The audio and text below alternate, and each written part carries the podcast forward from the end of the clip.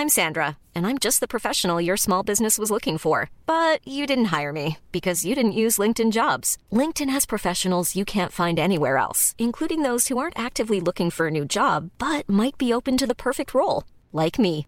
In a given month, over 70% of LinkedIn users don't visit other leading job sites. So if you're not looking on LinkedIn, you'll miss out on great candidates like Sandra. Start hiring professionals like a professional. Post your free job on linkedin.com/people today.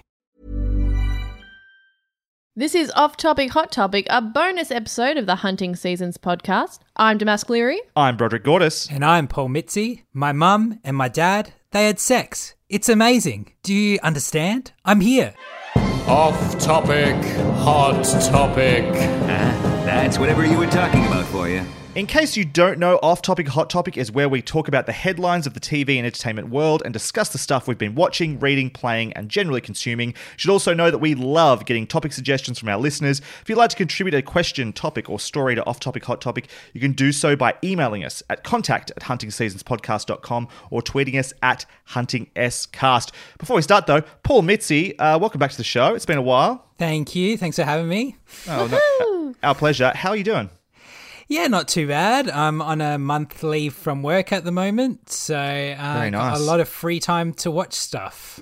Oh, very good. So you'll have a long what you've been watching segment for us. Yes, Uh, what have you apologies. been doing with your free time? Traveling around the world, I imagine. You know, seeing the sights. Yes, yes. Um, unmasked, coughing everyone's faces. No, um, I'm actually uh, redoing my bathroom at the moment. Um, What? Which, uh, so not personally, like I'm overseeing it, but um, yeah. So they've had to rip off, like, rip up the entire floor and do the plumbing again. So I've got six weeks of no shower in my house.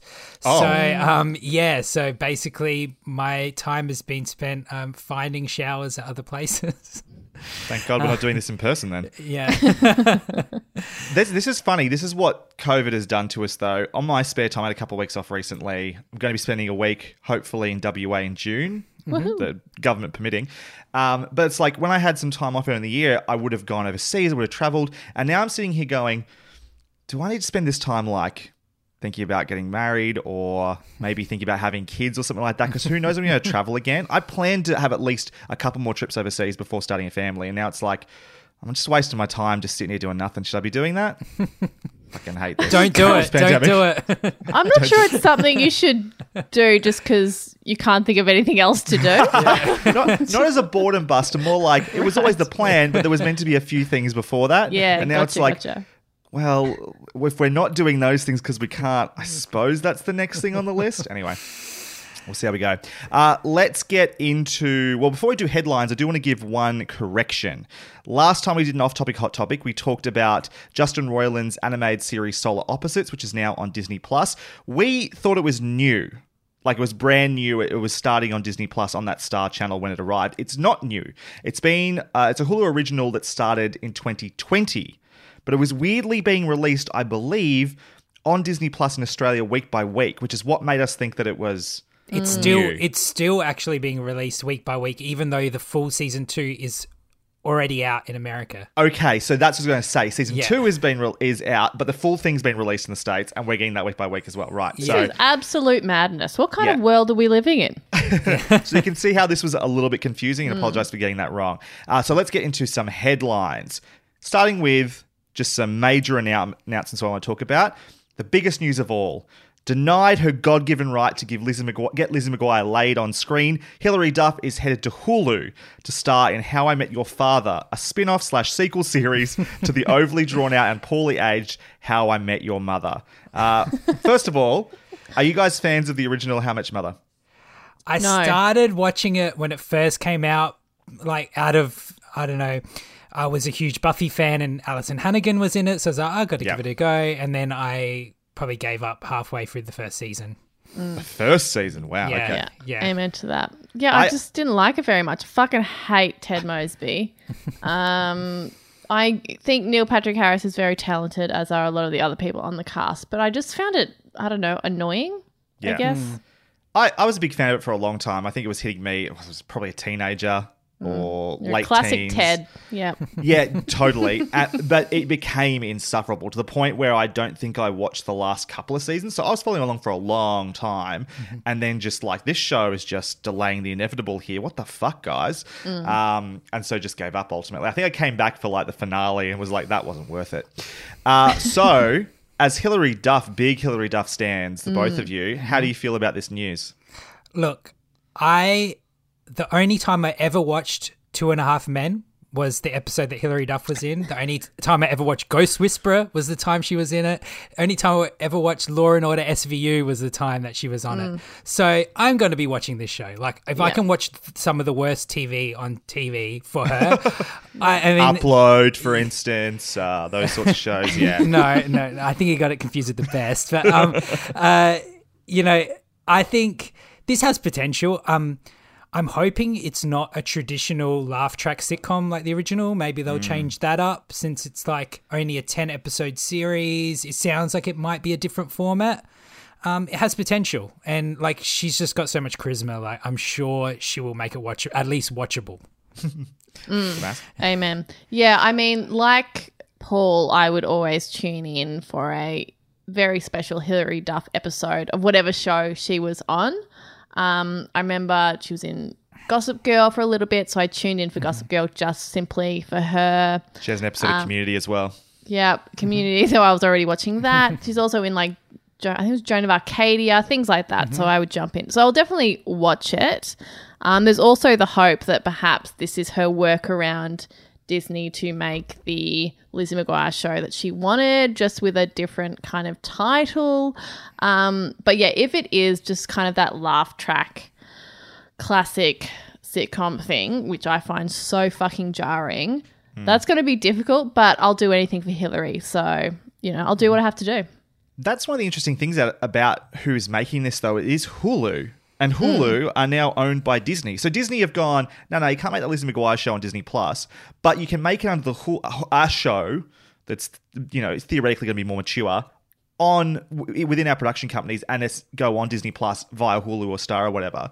And you, you, you can get it that way. So I wonder if there was some negotiation here to make this happen. And it's interesting too, because How I Met Your Father has been long in development. I mean, basically since How I Met Your Mother ended, there was talk about making this show. I believe Greta Gerwig was attached to Star at one point, and that never happened.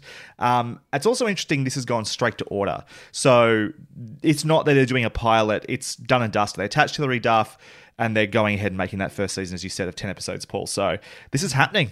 Look forward to that probably by the end of the year, start next year, I'd imagine. Can't wait for us all to review it. Yeah, well, well, yeah, okay. I've locked that one in now, I think, Paul. It's booked in, don't you I'm- worry. yeah, That's happening. I, I've demanded it. Uh, Taika Waititi has been announced to be executive producing and directing a pilot, uh, and then uh, the whole series, I believe, is going ahead. But he's playing Blackbeard and HBO Max pirate comedy series Our Flag Means Death. We're pretty big Taika fans here on Hunting Seasons. Uh, just on the surface, how's this sound to you guys? I'm into it. Mm-hmm. I mean, it sounds good. I think of, you know, what we do in the shadows Yeah. and how that's just a comedy vampire show. Mm-hmm. I can certainly imagine a pirate version like that. It, it Yep. makes sense to me. I very much enjoy his sense of humor. Yeah, I think it's something that I'll most likely enjoy unless they really fuck it up. Yeah, it does sound like it's right in his wheelhouse. Like it doesn't sound like a stretch at all. Uh, the de- details include that'll be starring Rhys Darby as Stede Bonnet, an aristocrat who leaves his lavish life to become a pirate. Uh, Waititi's Blackbeard is described as a legend, a lover, a fighter, a tactical genius, a poetic soul, and quite possibly insane. So, not really a stretch for Taika, I think, as well, in terms of his acting abilities. Speaking of Taika Waititi, what, what, Waititi? There we go. Far out, bro. Sorry. It's- I mean, listen, I'll just keep coming back to that lovable droid name. Uh, what we do in the shadows, uh, New Zealand spin off series, Wellington Paranormal's third season has recently premiered and I believe is now available or about to be available in the US via the CW and HBO and in the UK via Sky for the first time, which I've watched a bit of season one. At one point, we were talking about reviewing it for the show as well. And if you're a fan of what we do in the shadows, the original movie, if you're a fan of what we do in the shadows, the U- US sitcom or TV show comedy, um, I definitely recommend giving it a watch. Uh, it's the same two police officers that feature in the middle of the movie um, that come to investigate the house, and then they have to sort of trick them into not realizing they're vampires. It's quite a bit of fun. Have you guys you- watched any of that? No, where can you watch it in Australia? SBS, I believe. Yeah, Okay. I've watched everything that's available on SBS, which I think is till the end of season two, Right. and So I it's think season- very, very good. Yeah. Uh, NBC have greenlit a new Law and Order spin off series, Law and Order for the Defense. Now, this is newsworthy mostly because Law and Order have always been focused on the side of the state, aka the cops, detectives, and prosecution lawyers. This is the first time they've switched to the other side of the courtroom, basically. Does this excite you guys at all? Are you interested in Law and Order stuff? No, No. Okay. Moving right along then. Also announced this week, Elizabeth Banks is set to star as an older Pebbles Flintstone in an adult animated comedy uh, Flintstone sequel series, Bedrock. The description is Bedrock will follow the Flintstones family two decades after the original, with Fred on the brink of retirement and 20 something Pebbles embarking on her own career. As the Stone Age gives way to the shiny and enlightened new Bronze Age, the residents of Bedrock will find this evolution harder than a swing from Bam Bam's club. Uh, so, that's the official description, I feel like I'm in a parody of my own reality sometimes. How do know? you mean? Yeah, I mean, See- interesting. Well, it's interesting because we we talked about this last time we're on. I think we are talking about Mindy Kaling is set to star in this Velma seek a prequel series, mm. right? Uh, to Scooby Doo, which is meant to be an adult comedy as well. Mm-hmm. We talked. Well, there's hope in this idea because we saw what they did with Harley Quinn. Mm. Season two is still not available in Australia, of that show, as far as I'm fucking aware, which is driving me insane. Um, and again, there's something about this idea that makes me go, if it's an adult comedy, we're sort of living through a golden age of adult comedies at the moment as well, I think. Animated comedies, I should say. Um, maybe there's something to this. So is this animated or live action? It is animated, yes. So Okay. Elizabeth Banks is doing the voice of this older version of Pebbles. I don't think anyone else has been cast at this stage. Silence. That's kind of it. It's like, Yeah. it's hard to get excited about that announcement. I can sort of see the potential. I can also seeing it lasting one season, no one gives a shit, and it disappears. Who mm. really cares? I mean, it's hard. Yeah, it's hard because I was never really a fan of the Flintstones even growing up. I think I really enjoyed the live action films, but mm, simply just because as a kid it looked so cool.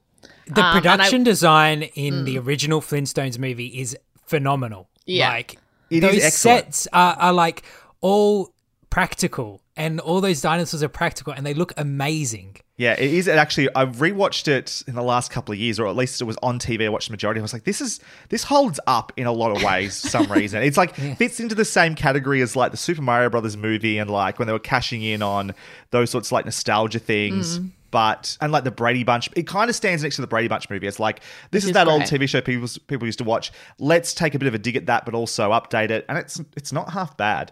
But has the Flintstones been relevant since then? Well, No? yeah. I mean, there's been a lot of straight to TV m- movies and stuff, Hmm. but yeah, like I don't think it's, you know, anything anyone actually gives a shit about.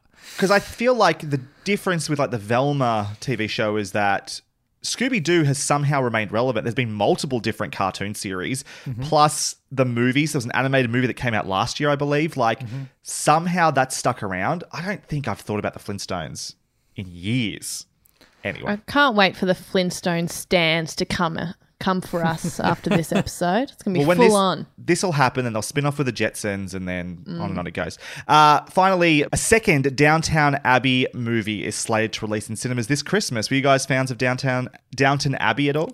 Downtown Abbey. Um, I never I watched watch it. that show. Yeah, I Never never watched watched it. No. no. I know like all my friends and my parents love it, but I never I never got into it. I'm sure I'd like it if I watched it. Two seasons, and then I forgot about it. I think I forgot that they made the first movie. When you Yeah. said second, I was like, oh shit, okay, that happened. I don't know. I didn't really care about it after. Or maybe I didn't even finish the first. I don't know. I don't remember and don't particularly care. Does that answer your question? I guess I bring it up because there was a period where Downton Abbey seemed to be the thing. Mm-hmm. Like probably pre Game of Thrones, that was like the show that everyone was talking about. yeah. that it had a, a massive presence in culture. And so the fact it's getting a second movie, I'm sure, is exciting for somebody. Just not the three of us, apparently. on the in the renewal news, Young Sheldon, which is apparently the most watched comedy on TV, I found out this week, has been renewed for three more seasons on CBS. So this will be on air until 2024 at least. Have you guys watched any of Young Sheldon? Just the promos. Yeah. that was enough. No. I, I went I went on a slight YouTube sort of search for just some clips of some recent episodes to see what they were doing. It looks thoroughly average, which is probably why it's so popular. I think I just- recently, uh, Brod and I tried to think of like a good show from CBS, and we could not think of one. Paul, can you think of like a really good show from CBS? Fuck, not off the top of my head. Particularly not their comedies. Like their comedies have such a vibe to them that Yeah. makes me feel angry. I don't know what it is. Angry, wow. I I- think it's the lighting, and yeah, it's it's something about it that just irks me. I remember one of my friends uh, was like adamant that Big Bang Theory was a good show, and he just kept harping on about it. And you know, I, I eventually gave in. I'm like, okay, give me your copy of season one on DVD. This is back then, hmm. and I'll I will give it a go. And I actually watched the entire first season of The Big Bang Theory. I gave the entire season a- go. Mm-hmm. Got to the end, realized I had not laughed once. and I'm like, I can confidently say I don't like the show. I gave it as much of a chance as I mm-hmm. as I possibly could, and yeah, I have zero interest in any spin-offs or anything involved with it. So Yeah. I just want to know at what point is young Sheldon no longer young Sheldon and just Sheldon? How many seasons does it have to be until I would like do we get teen Sheldon? Do we get emo Sheldon? I'd like Well, to has know he how said far this. Bazinga yet? Because I feel like if I was the writers, that would be the big moment, the finale, when he finally comes up with, you know, his classic catchphrase of Bazinga. that would be I, bel- my. I believe that's sort of how the finale of the Big Bang Theory ended. Was like the elevator that was always broken in their apartment building finally worked. That was like the moment. Oh, the show must be over because it's finally working. The elevator. Um, Netflix has renewed Bridgerton for seasons three and four, even though season two hasn't released yet. Uh, and in related news, actor Regé-Jean Page uh, will not return for season two. I believe he was a bit of a fan favorite. Haven't watched the show, so no idea. You Yeah. watched Bridgerton, didn't you, Damask? I did. I hated it. I believe Paul really liked it, though, so I uh, don't want to uh, go in too hard. what's new there? look, look, you are completely right that you need to love cock to love Yeah. the show. If Thank you don't you. love cock, then don't even bother. so, and I love cock, so I loved it. it's a simple I equation. want that on their posters, please. If you love cock, you'll love Bridgerton. Amazon's animated superhero series Invincible has re- been renewed for two more seasons. I think we're going to have to review this one pretty soon. Season one, Damask. I'm well, we are because I finished it things. the other day, and I fucking loved it. So Okay, excellent. Yes, we're definitely going to review it. So for those that want to catch up, start watching Invincible now. It's not that long. It's like 10 episodes. It's very, very, very, very good. It's on Amazon Prime. Yeah, I'm halfway through the first season. I'm enjoying it as well. So, Uh, without spoiling anything, are you excited for the idea of a season two and three? Do you think there's plenty of places to go there? Um, I don't think. Well, because I was worried. I was like, I wonder if it is going to get a season two. Because the way they they did it so well that you probably mm. don't necessarily need it, but there's heaps there that you can absolutely continue on with. So I'm excited that they have that opportunity because there's so much to explore, and I did really want to know what the next stages were. So yeah, I'm super excited about that. Awesome.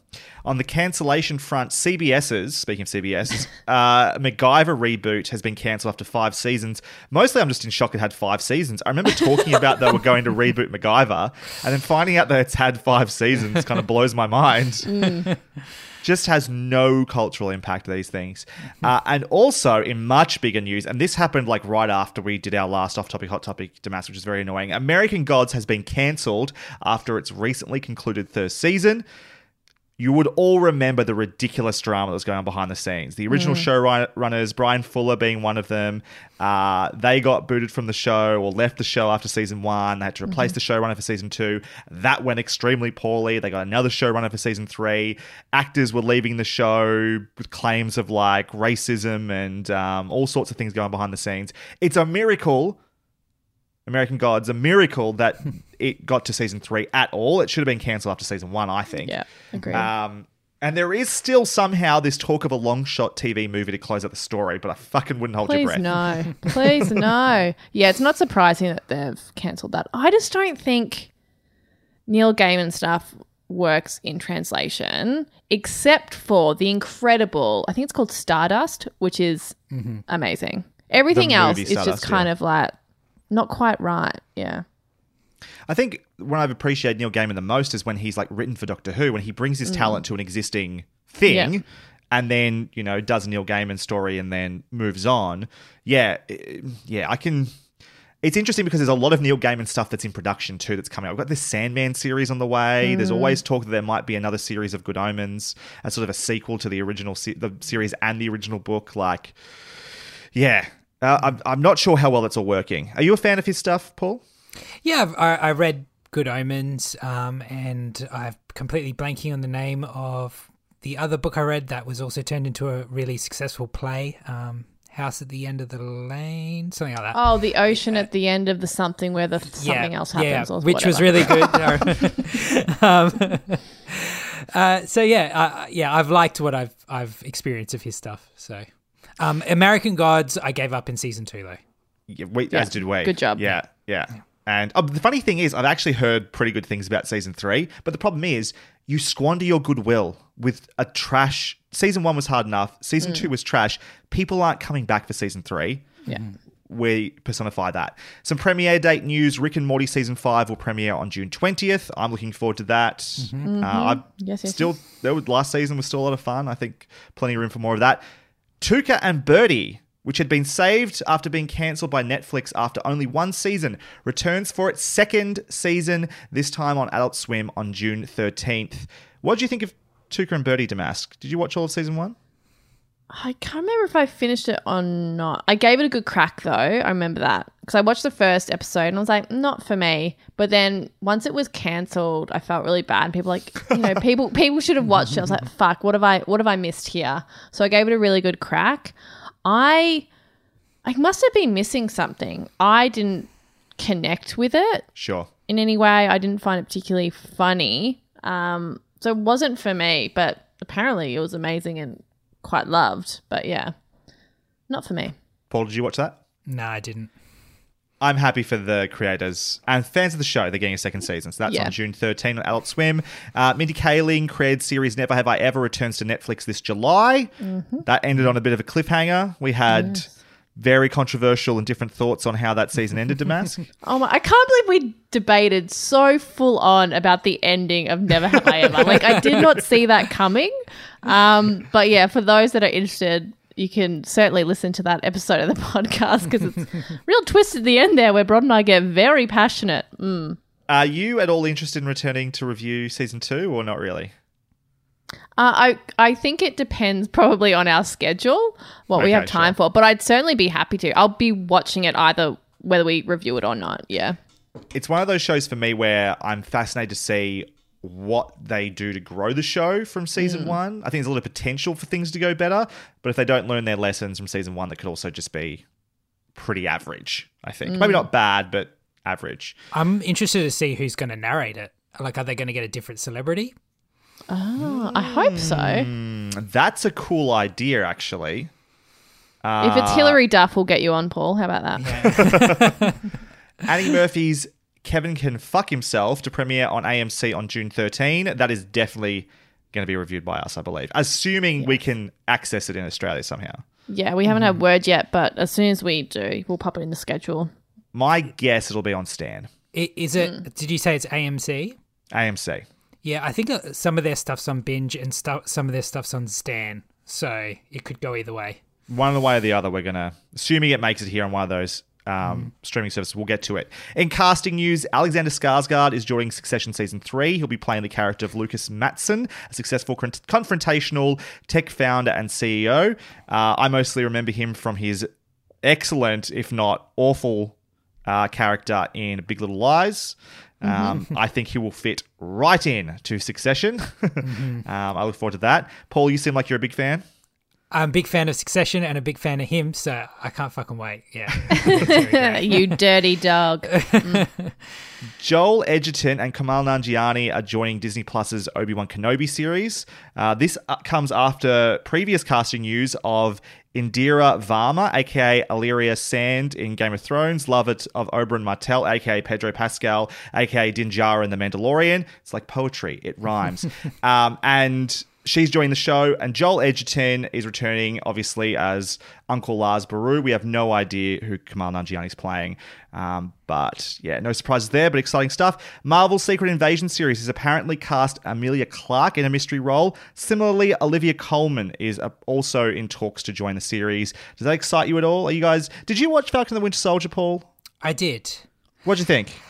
Um, I think I, I was pretty much on the same page as you guys. I listened to your episode. Hmm. Um, I think every time there were action, there was action sequences, I kind of shut off, but I liked other elements of it. But I just Sure. I found like the overly shaky cam action just like really hmm. turns me off. Like Sure. I, I, I love good choreography and being able to see what the fuck's happening when people are bashing each other up. So yeah. Mm. Uh, does that any of this casting excite you for that Secret Invasion show, Damask?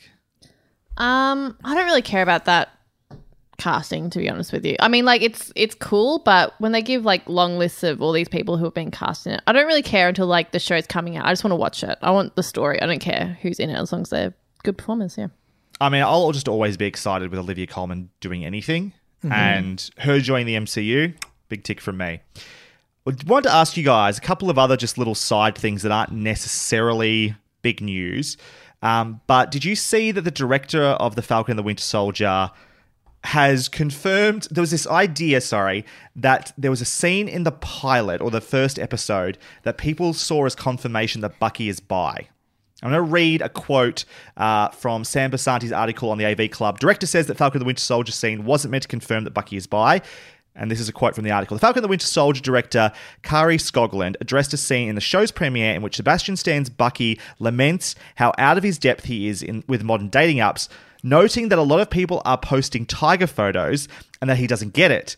This, for those who are also out of their depth with modern dating apps, is a reference to what is apparently a common trend now in which people, mostly men, make a point to include photos themselves posing near, with or near a tiger on their dating profiles. Again, men are usually the ones doing this, so fans interpret his Bucky line as a reference to the fact that he's seeing dating profiles for men, and since he said this while on a date with a woman, that means he must be bisexual.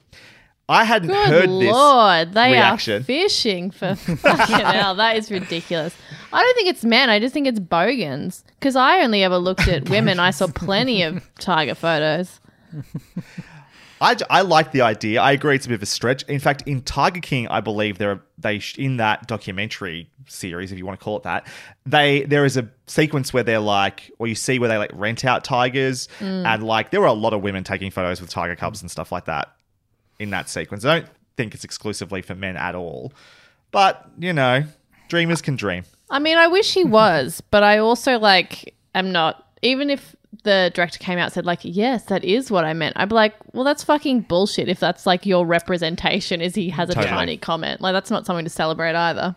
Yeah, give me the extended 30 minute sequence of Bucky sucking fucking Steve Rogers' cock, then I'll be happy. I want hardcore penetrative sex. Otherwise, don't include it. Thank you. I'm with you, Paul. I'm with. I want that scene as well. Yes. all the MCU is missing at this point. Um, yesterday, so in the last month or so, there was this story, this article is getting around that during a shareholder meeting, the one of the CEOs or like whoever's head of the parks department or something like that for Disney, at the end of their call, just lifted up uh, like lightsaber hilt, turned it on, and said. This is real. Boom, mic drop. The conference was over, and everyone was freaking out, going like, "What the fuck? Disney have created real lightsabers." yesterday at a big because it was May the fourth, right? Star Wars Day.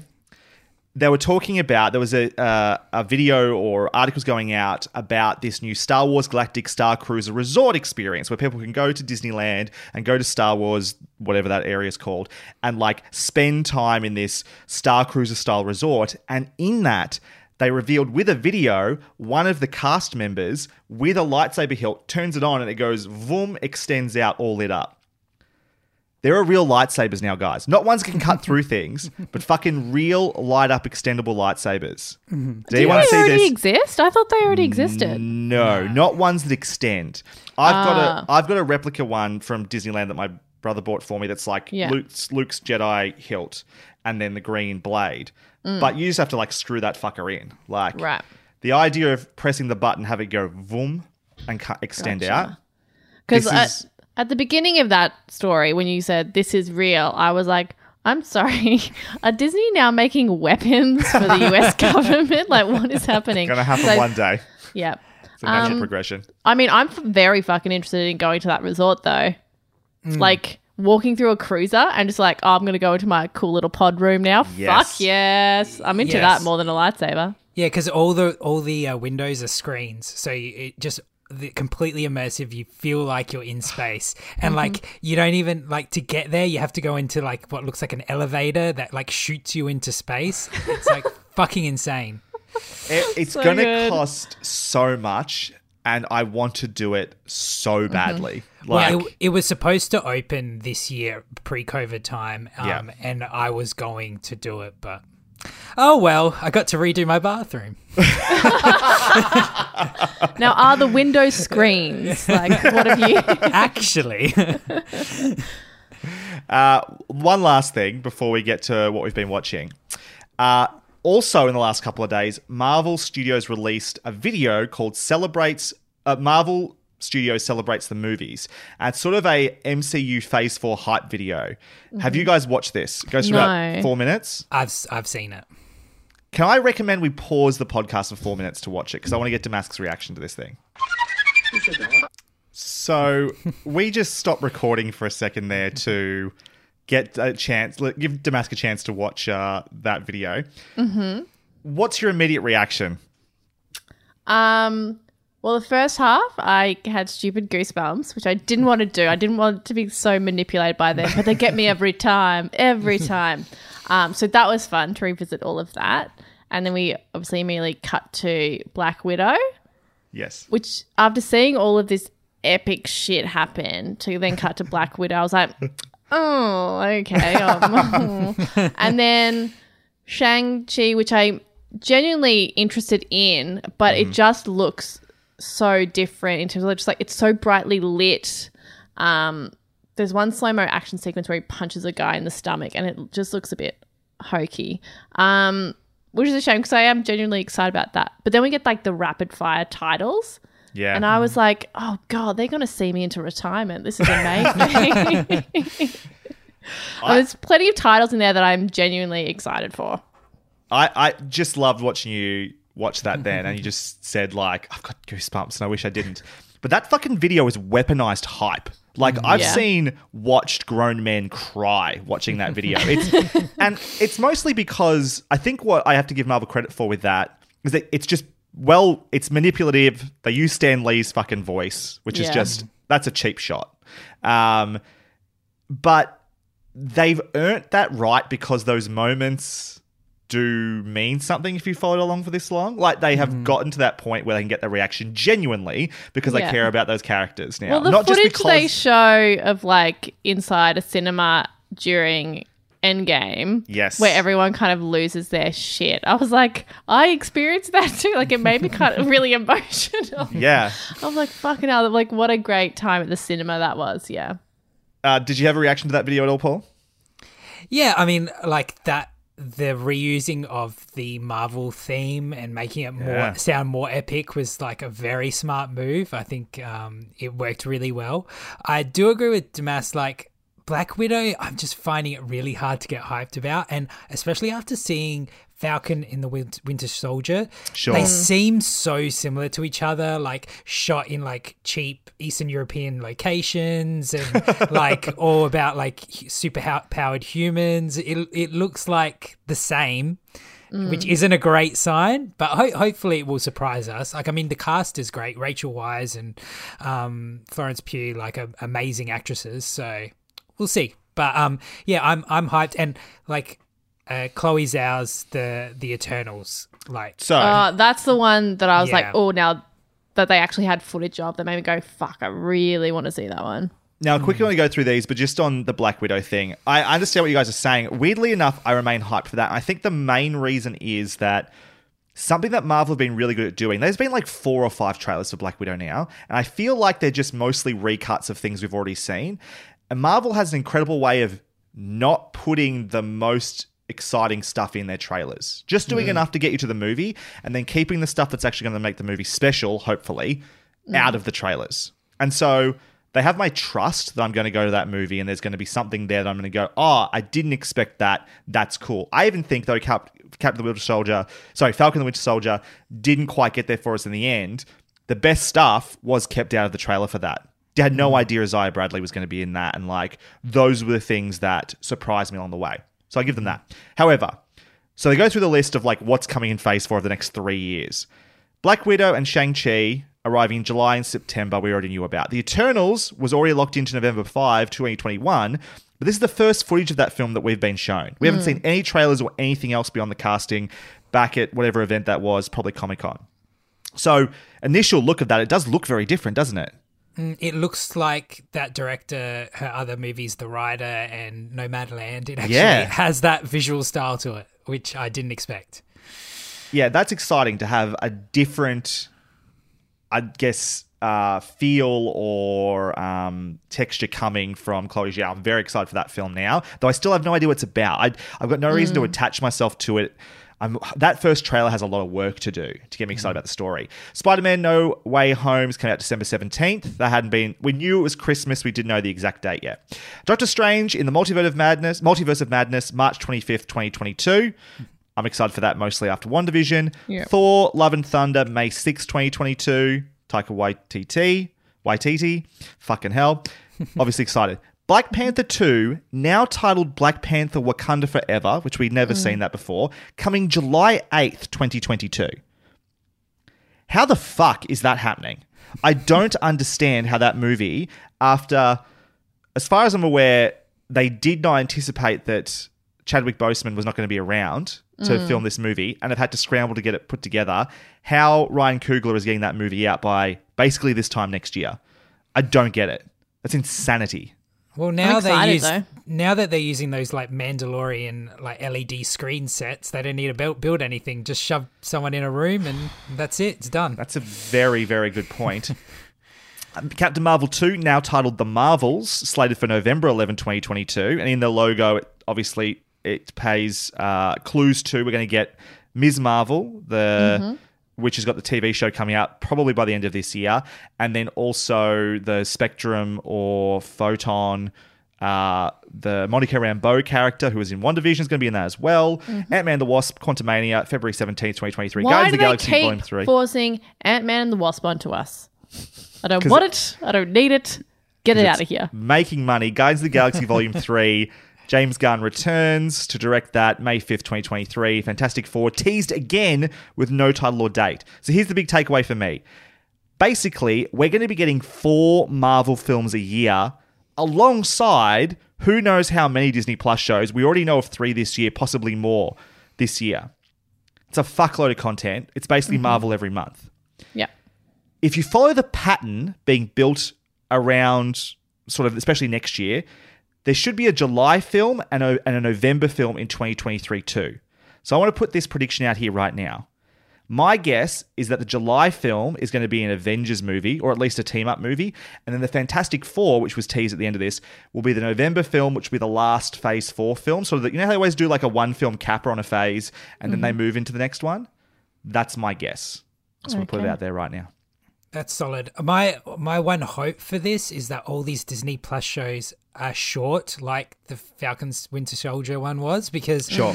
if these like blow out to like 13 episode hour long things like I'm going to be fucking exhausted like Yeah, agreed. I doubt that's happening. It looks like based on one WandaVision had nine episodes, but they had like twenty minute episodes, if that. I think the first episode's like twenty minutes or eighteen minutes, something like that. So my if you put what WandaVision did and what Falcon and the Winter Soldier did, they go for about five hours each, not including credits. I think that's the standard we're going to get. I think when you get six, seven episodes, ultimately that equates to about five hours of content yeah I Which- live with that is manageable. It's like two movies worth of stuff. I think that's doable. Paul, what have you been watching? Well, probably one of the biggest events of the year for me every year is um, the Academy Awards. Did you guys watch this year? Never night- heard of them. The We did watch this year. the 93rd Academy Awards. We do a Oscar uh, party every year. We do a predictions little competition, uh, which Damask won this year actually. Her Yeah, and it did. Liam. And it was a very close competition. We had a lot of very similar picks. Um, and we usually get together and watch it together. That didn't happen this year. A lot of people have moved across the country, for instance, so they were all zooming in. So it was very, you know, nostalgic of this time last year. You know, we're paying homage to 2020, I think Yeah. um, zooming in. I don't know about you guys. That was fucking atrocious. That was the worst Oscar ceremony I've ever seen. It was it was very bad. Um, one thing that one thing that uh, changed it a bit for me. Usually, I do the same as you do it at night time, have a whole bunch of people over. But because it was a public holiday in South Australia that day, most of my friends were away. And Right. I instead had just a couple of friends that came over in the morning and we actually watched it live on TV, which meant this was the first time in about 10 years that I actually watched the ceremony with commercials. It's probably Right. the first time I've watched free to air TV in years. How do people watch free to air TV? I know, It's right? Fucking awful. the amount of times I saw the same fucking Big Brother ads every fucking two minutes. It's the same ones. It's actually like torture. So um, I'm never going to do that again. I only use free to air basically to watch sport. Yeah. Generally, I don't have to anymore. I've got access to Foxtel, so I can watch it with Stream It, and they just have they don't really have ads so much as they have content in between, which is good. Mm-hmm. And then the tennis every year. And the mm-hmm. tennis is where I have the experience you have, where it's the same ad a million times over. It's there talking about MAFS before it starts or something like that, or oh, it's the mm. same fucking ads over and over, and it's just excruciating. I agree with you. Mm. Yeah, free to air think, like, television is when I- dead. Watch free to air, it's usually when I'm watching like MAFS or something, which it kind of works out because when the ad starts, I mute the ads. That's my Twitter time. So I go onto Twitter and just talk about how everyone hates MAFS. And it's just like, it's a beautiful balance. Absolutely. Um, but yeah, the the ceremony was a complete mess this year. Obviously, they had to make some concessions because of COVID, so there was only 170 people allowed in the uh, venue at the one time, which uh, for the first time wasn't in the Dolby Theatre. It was in Yeah. a train station, and it was a beautifully done. It was a beautifully done like set. The train station set was stunning. I hated it.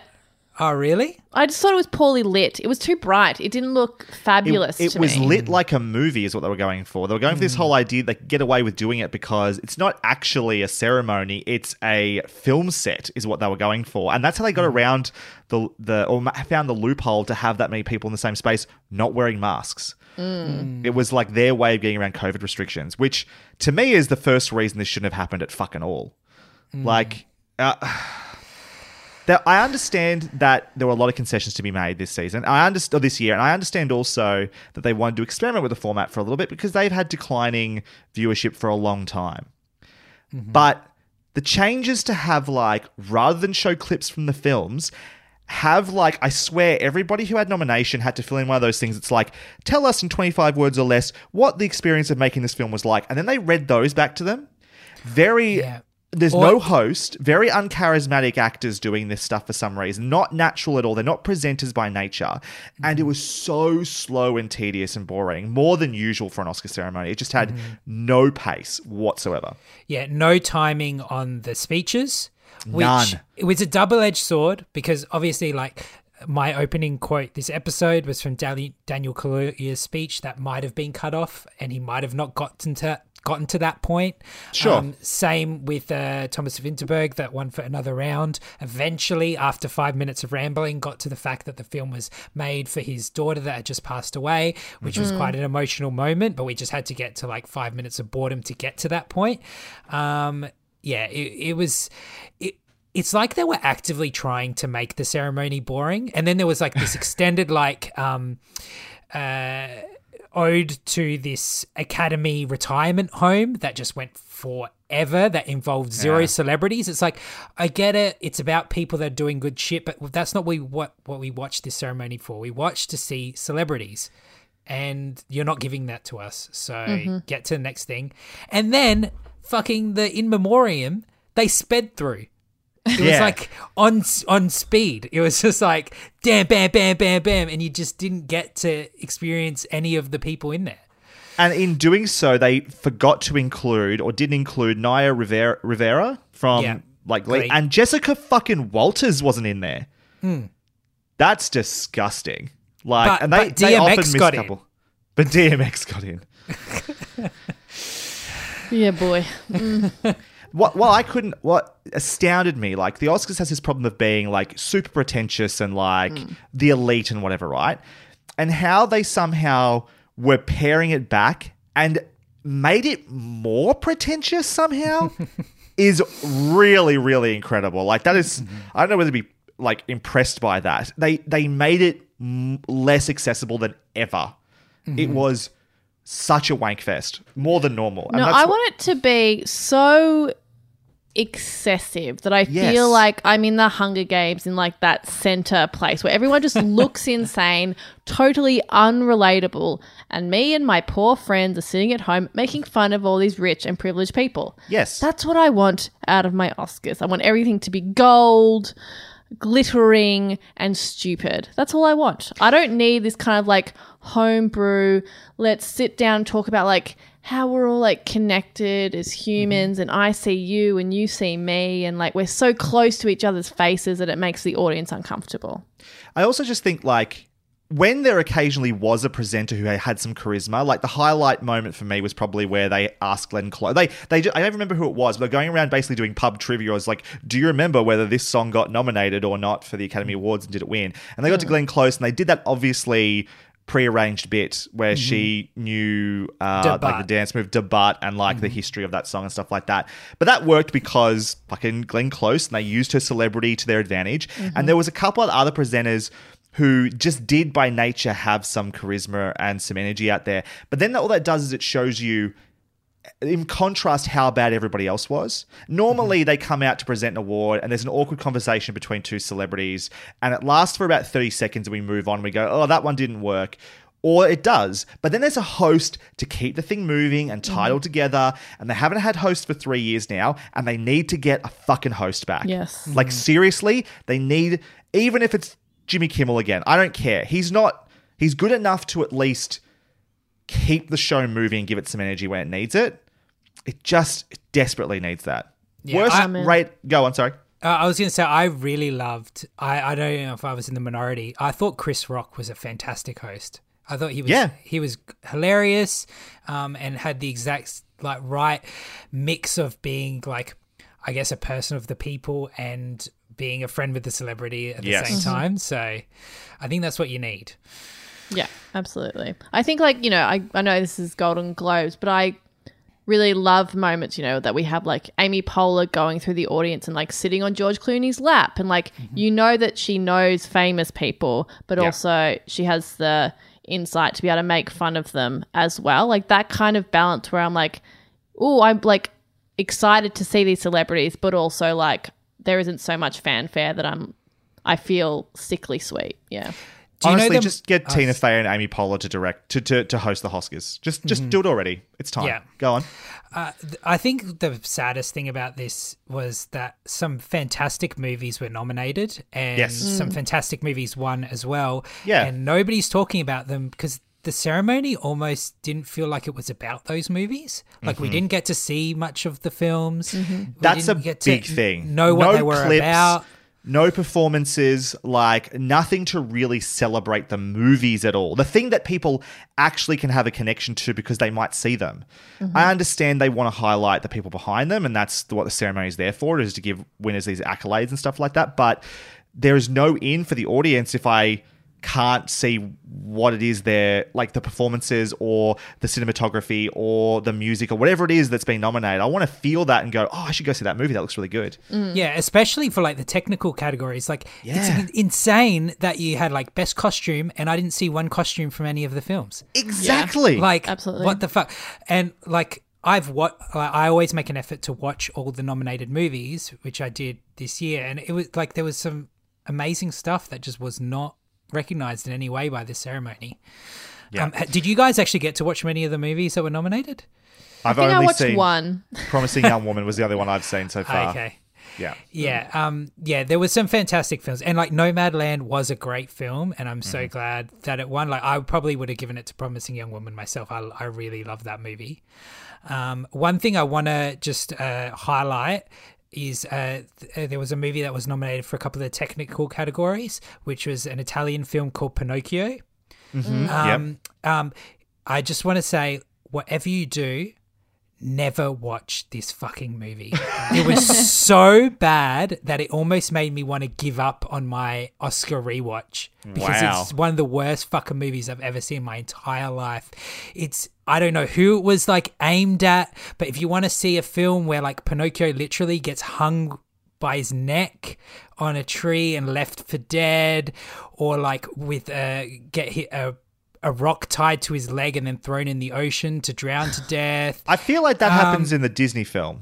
He gets Um, Yeah, but like it's just such a just done in such a distressing way in Sure, this gotcha. film. Um, and the film is like horrifying on so many levels. Um, it's nightmare fuel in its pure purest form. Um, and it, I'm horrified that it was nominated for anything. Good to know. Thanks for the warning. Yeah. great. I'll avoid that at all costs. Um, what you guys you all have obviously heard about what happened at the ending there. They moved Best Picture from the last category to be announced into third last, then Best Performance by a Lead Actress. Frances McDormand wins that, and then finally we get to the Best Performance by an Actor, and it seems like, and all the evidence suggests, they were pretty sure that Chadwick Boseman was going to win.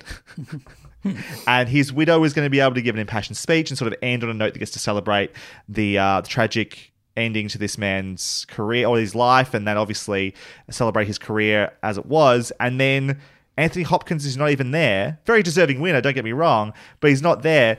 And Joaquin Phoenix just has to say, "We, the Academy accepts this on his behalf. Bye," and the ceremony is over. Yeah. What a like what was already disastrous Academy Awards just ends on the weirdest fucking note ever. Yeah. Fucking hell, man. and and it's such a shame like people have attacked Anthony Hopkins even though he wanted to zoom in and they wouldn't let him. Yeah. Um, they were like, "You're 90 and you're in the middle of this COVID pandemic, but uh, we want you to fly to another country to zoom in from there." yeah. Um, and this even sadder part is like he is fucking amazing in that movie. Yeah. Like it, it makes complete sense why he won that award, but people are like. Now there's all these weird conspiracies around it and stuff like that. It's like, it's just such a shame. Yeah, it's just a, a real shame. Uh, the lowest ratings of all time, beating last year's record low of 23.6 million viewers. It only got 9.8 million viewers. Oh my god. Yeah, yeah. I mean, it was always going to be low anyway because no one's seen these movies because how could they? Um, But wow, wow. Be interested to see what they do going forward. What else have you been watching, Paul? So generally, anime and manga adaptation, live action adaptations are pretty piss piss poor. I don't know if you guys would agree with that. That Yes, most Yeah, I of the think time. it's a fair thing to say. Yep. Yeah, uh, but I've actually watched two that I really enjoyed recently. So um, the first one uh, is called Alice in Borderland, and it's on Netflix. Have either of you guys seen or heard of this? I think I've seen the preview, so if you tell me to watch it, I will. Awesome. Um, yeah, so it's about um, these three kind of uh, loser, kind of aimless guys in Tokyo, um, and they pull a prank and they're running from the cops and they hide in a public bathroom. And then when they come out of the bathroom, everyone else in Tokyo has disappeared but them. And uh, so they're kind of exploring around, and then all the big neon signs start pointing them towards a certain building, and they get there, and there's all these mobile phones. They each pick them up, and the mobile phones tell them that they're part of a game now and there's other people that show up and then they're put into kind of like saw type scenarios where you know they have to make like life or death decisions and do all this dangerous stuff and but if they don't participate in the game then a giant laser comes from the sky and just kills them instantly and if you win the games it gives you like extra days to survive. And so they're just trying to work out why it's happened um, go through all these fucked up scenarios. Um, it's really cool show. And the production value is fantastic. It looks great. I don't know how they've managed to make tokyo look so empty but um, it's really convincing. Wow. You Yeah, had me until um, Saw, and then I'm like, nope, absolutely not. I'm not watching Uh, it's not as torture porny as Saw. Um, but yeah, I guess it's in that same scenario where they, there's sometimes where they're like, do I save myself or my friends or that kind of kind of dilemmas that they've been put in.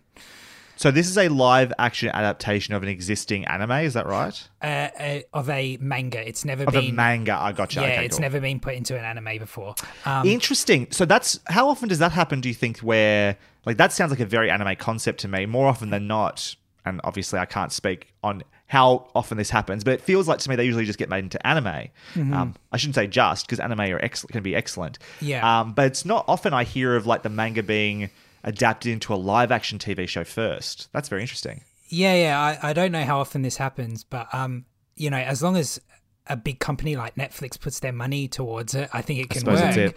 Yeah. So um, yeah, So it's a Netflix original. It's not It's- like it was produced somewhere else and they grabbed it. Okay, cool. yeah, they made it. So uh, I would highly recommend this show. I think it's a lot of fun. Sounds Um, excellent. Um, and one of the main actors in Alice in Borderland, Keita Machida, um, I noticed he was in another show, another live action manga adaptation that's on Crunchyroll. Um, Okay. and this is completely different in every way. It's called Cherry Magic 30 Years of Virginity Can Make You a Wizard. I, I have read that sent us this thing, synopsis yeah. before. oh, is Yeah. that what you sent? Yeah, okay, Yeah, yeah, right. Because yeah. I was like, So- I remember seeing this and being like, fucking hell. Yeah, go on, go on, Bob. So yeah, this is uh, based around the idea that if you manage to make it to 30 years old and you're still a virgin, you gain the power to read other people's thoughts. So Um, so and it's uh, based around this like nerdy guy. Um, he's he doesn't like talking to anyone. Is really in his shell, and then he gets this ability on his thirtieth birthday, and he realizes through this ability that this hot guy in his office is obsessed with him and is in, completely in love with him, and he because he's so introverted, hasn't even thought about his sexuality or anything like that. So it kind of opens this door to him, like, actually, do I like this guy as well? Um, being that uh, Japan is a lot more, I, I guess, Conservative. conservative about these topics. that It's very much like it takes ages for anyone to actually even say the word gay, even though that's what the entire show is about. And the entire series is leading up to a kiss. Um, uh, but I guess there's kind of a charm in that as well. Yeah. Um, it's just like sexual tension, the TV show. it's like Gotcha. they want to do something. They're po- constantly put into these situations together, alone together, and it almost happens, and then something will always interrupt it. Um, Is there any sense of like, uh, uh, this might be a little off what the show is doing. Is there any sense that like he'll lose this ability if he does end up having sex? Like, Yes. So uh, one of his other friends is a virgin as well and turns 30 and then he um he goes through the same thing but then he does have sex and loses it so then he knows I love those loses, so- stakes. I love those stakes. Like, Yeah. you can have these powers, but at what cost? Yeah, that's cool. yeah Amazing. Um, so it's actually really entertaining it's a very easy show to watch short episodes um I, w- I would highly recommend it if you want like What's a it rom-com. called again? cherry magic 30 years of virginity can make you a wizard I think I'll just type in cherry with magic. The, with the question mark. question mark exclamation mark Ah, yes, I love that. Brilliant. I mean, so all yeah. that kind of sweetness where everything's building up to a kiss. I mean, that's part of why I really loved watching Terrace House, which is obviously a reality show. Yeah. There was so much build up to perhaps there might be romance. And then when there was romance, it was like, well, when are we going to hold hands? And I fucking loved that. I was like, this is beautiful. Yeah. Yeah i think you'll really enjoy this then Okay, excellent. Um, so yeah, another Netflix original that um, I recommend everybody listening to this watch is the new movie that was originally slated to be a theatrical release, but um, Netflix bought the rights once COVID hit, called The Mitchells versus the Machines. Did it originally have a different ti- title? I think it was like called Connected or something like that originally as well. It was when it was when it was going to be a theatrical release. It was called Right. Connected. Yeah, Mi- the Mitchells versus the Machines is such a better title. It's not funny. Agreed. Yes. Yeah. Amazing. Such a better title. So this is what you get when you mix the creative teams from Into the Spider Verse, the Lego Movie, and Gravity Falls. Like oh wait, who who from Gravity Falls is involved Alex in this? Alex Hirsch was a story supervisor on this. Fucking hell. So I um, was already in for this movie, but I, I didn't know that. I knew about Lord Miller, but I didn't know. yeah, Fuck me. Okay. So um, if that that should really make it the top of everyone's list. Just hearing Yeah, those those three titles, genuinely Um, at the top of my list. Ever since I saw the trailer quite a while ago now, I was like, Yeah. this movie looks right up my alley. So I'm very Yeah. excited to finally Well, you do it. realize that the main character is an openly uh, lesbian uh, aspiring filmmaker. She gets to be the main character of this fucking movie. what? I mean, I should have known from the hair and outfit, but I just assumed that they would, you know, gloss over that. That's amazing. Okay, Yeah, I'm going to watch So that. How cool is that? That like this film was meant to be theatrical release, but like major Yeah. studios are putting like queer main characters in kids' films. Like oh my Yes. god, so it's good. just so cool. Um, the movie is funny, heartfelt, visually beautiful. Um, I can't hi- I recommend this movie enough. Uh, it's probably my favorite film so far this year. It's. I was so keen to watch this before we did this episode because I was ever since the first trailer. Even I've been excited about this movie. The creative team involved just always gets my attention. Animation wise, it looks amazing. Into the Spider. Into the Spider Verse is possibly my favorite superhero film and one of my favorite animated films. And I just really want to support. The thing about I love Disney in, in so many ways and a lot of their animated films and Pixar as well, but they all have a certain sheen and style to them. Mm-hmm. And I'm really glad there's another animation company out there that Sony's do. It's so- is it Sony, and Netflix doing this one? What their Lord and Miller that and that team are doing um, over there with Sony Animated Pictures is just a really good alternative to that that I want to see more of. More creativity in those 3D animated films. Something that, you know, aspires to be a bit more like traditional 2D animation, a bit more cartoony, a bit more expressive generally, and colorful. Ah, man. Yeah, and Thanks, this does a lot of creative stuff as well um, that you won't I- expect from an animated movie. So, awesome. Can't wait. uh, so another thing that uh, is always a highlight of my year, and unfortunately, this is the last year it will happen, is a new season of Younger. Um, so this is season seven, which is the final season, and I'm so sorry, Paul. I'm so sorry. I'm calling this episode of Off Topic Hot Topic Up the Duff because there is a lot of Hilary Duff in it. Um, and unfortunately, because of the how how um, I Met Your Mother uh, sequel, the younger spin-off starring Hilary Duff's no longer going to happen. So um, yeah, so this will be the last time we get to be in this universe.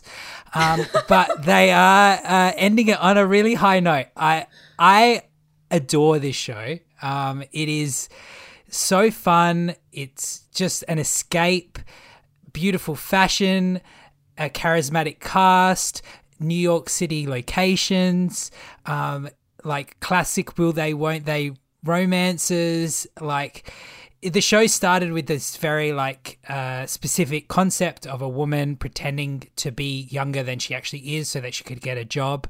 The show's kind of gone away from that now and now it's all about um, the role of like women in the workplace and the role of women in, in society and female friendships. And um, it's just like a warm hug. Every episode's just like a warm hug. So um, yeah i'm loving the final season. It's already halfway done. Um, and yeah, I'm going to be sad when it's gone. Hi, this is Craig Robinson from Ways to Win, and support for this podcast comes from Invesco QQQ, the official ETF of the NCAA. The future isn't scary. Not realizing its potential, however, could be. Just like on the recruiting trail, I've seen potential come in many forms as a coach. Learn more at Invesco.com slash QQQ. Let's rethink possibility. Invesco Distributors, Inc. Burrow is a furniture company known for timeless design and thoughtful construction and free shipping, and that extends to their outdoor collection. Their outdoor furniture is built to withstand the elements, featuring rust-proof stainless steel hardware, weather-ready teak, and quick-dry foam cushions. For Memorial Day, get 15% off your Burrow purchase at burrow.com slash ACAST and up to 25% off outdoor. That's up to 25% off outdoor furniture at burrow.com slash ACAST. All right, guys, I know you've been waiting for it. I'm sure you fast forwarded through the rest of this boring episode just to get to this moment. It is time for r- r- reality check. Reality check, check, Boom, check, boom, check. boom, boom, boom. Reality check. Check. Reality. Thanks What for a participating there, gorgeous, Paul. gorgeous song. Um, so I usually run this, but I hear Paul, you've got some r- r- reality checks of your own. If you want to keep on going, Uh, yeah. So, um, a show that's been going for ages. Apparently, there's like 10 plus seasons of this thing. Uh, but Netflix have just added the first two seasons, is a reality dating show called Are You the One? Have either of you guys watched this? I there an have. Original. I feel like Damask brought this up recently on a reality check as well. You were watching maybe season one or something like that. Was it recently? I can't remember. You know my memory. Whenever it was. Fuck knows. But also, wasn't there an original? Is Are You the One that original Chinese dating show? No, you're No, thinking of that's- something else. That's called If You Are the One. okay. this is- This is different, bro. This Get is it together. Are You the One? okay, good. Glad we got Uh, that clarification. Not confusing at all. Yeah. So the concept of Are You the One is they put 20 people in a house 10 guys and 10 girls. They've gone through some algorithm and said that each one of the guys has a perfect match with one of the girls, but they don't know who their perfect matches are. Then they do like, uh, you know, challenges, and then the winners of the challenges get to go on the dates. And then out of the people that get to go on the dates, the rest of the people in the house can vote for one of those couples to go into a truth booth. They go in the truth booth, and that tells them if they are a perfect match or not. Then, based on that, at the end of every episode, they have a matching ceremony where everyone chooses their perfect match, and then they're told how many matches they have, but Oh. not how, not who is the matches. So they'll be like, out of this group, five of you are matches and five of you aren't. You have to work out who it is. So then it's like It's a game. of- Mastermind, the original like Mastermind board game, but for dating. Yes, that's exactly Yes. what it is, bro. Gotcha, And okay. I've Yes. definitely explained this before on off topic, hot Yes, you topic, have, but I it's just remember, a beautiful thing to try and to see someone else try and explain this show. Yeah. It's very good. so I, I've been watching this with friends, and we've literally Mm. got like charts made up where we're trying to work out the matches based on like that person was on a truth booth in episode three, and there was Mm-hmm. five matches in this episode, and therefore this person can only match with this person. So fun, and Oh. the and the people are so trashy and there's Yeah. so much drama in this show. It's amazing. Paul, Amazing. I don't know if you know this or not, but in the later seasons, I feel like it's season 9, 10, 11, something like that. Mm-hmm. Um, there's one where everyone in it is bisexual. So the match Oh. possibilities are In- insane. In- increased difficulty level, going Yes, up to uh, expert That- mode. that is it. That is actually insane. That yeah, so my everyone's mind. like buy or pan, and so yeah, there's so many like different types of matches that can be made. Now, this is not available in Australia, but I magically used my brain projected into the universe and managed to absorb it. I Um, think you talked to uh, Taika Waititi's new character uh, in that pirate show. Yes, get access to exactly. Um, but yeah, it, I, it's even trashier for that season, um, which I didn't want it to be. I want to be like, I want these to be wholesome queers. That's definitely not what we're getting. Um, but it's, yeah, it was good fun. Uh, that's amazing. I, I really hope Netflix start adding more seasons. So Mm. they've only got the first two. Seven plus have like I think three more seasons on top of that. Um, I don't know if I can do it with ads, but I might have to. um, the other reality that I've been watching is RuPaul, uh, the end of season 13 of the US series. And also this week we had the first episode of the Down Under Australia New Zealand season. Indeed. Woohoo. Now I'm usually I'm usually pretty quiet during reality check. Uh, would you fucking believe? As soon as Damask leaves the state, after pestering me to watch this show forever, uh, I've been watching RuPaul quite a bit in the last few weeks. I'm I've both seen- happy and hurt that Yeah, I this has know. happened. It's so an which insult. ones have you watched, bro? Uh, so I will put out there, I haven't seen like any season from start to finish because Steph's watching it primarily. She's addicted to the thing, and so I've watched probably fifty to eighty percent of the seasons we're about to talk about, or the seasons that I've seen. Season nine, we started there for some reason, no idea why. Mm-hmm. Then we went back to season five again, completely randomly, I think. At which point, Oh, we no, went I to think s- I told Steph to watch that one because that was my favorite. five. Yep. Then we went back to season one very briefly. We watched about two episodes of that and gave up. That's painful. It's a painful yeah, season. it's only because it was so low budget and like Yeah, it's, it's awful. It's not like it's that you can feel the DNA of the show DNA of the show building from there. Like a lot of it that is still in the show from that first season, and then we're currently watching season two. Okay. And also, I've watched the first episode of RuPaul's Drag Race Down Under. Okay. So um I think overall season 13 was was a pretty entertaining season. Like um it was nice that they were able to do pretty much a normal season during these times. Um, obviously, there was a few concessions, especially in the last episode. Um, and like, uh, I was happy with the winner. Um, so yeah, did you did you think it was a satisfying season overall, Damask? I know you didn't like it as much as UK.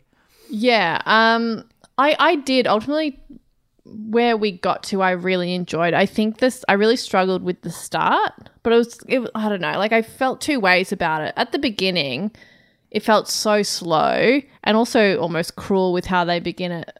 But I also thought it was valuable to spend that time getting to know the queens, mm-hmm. which is something I've complained about the later seasons is that we don't kind of have a, a whole bunch of moments in the workroom like we used to have, which were some of my favorite moments when we really got to know them and their and their d- dynamics with one another.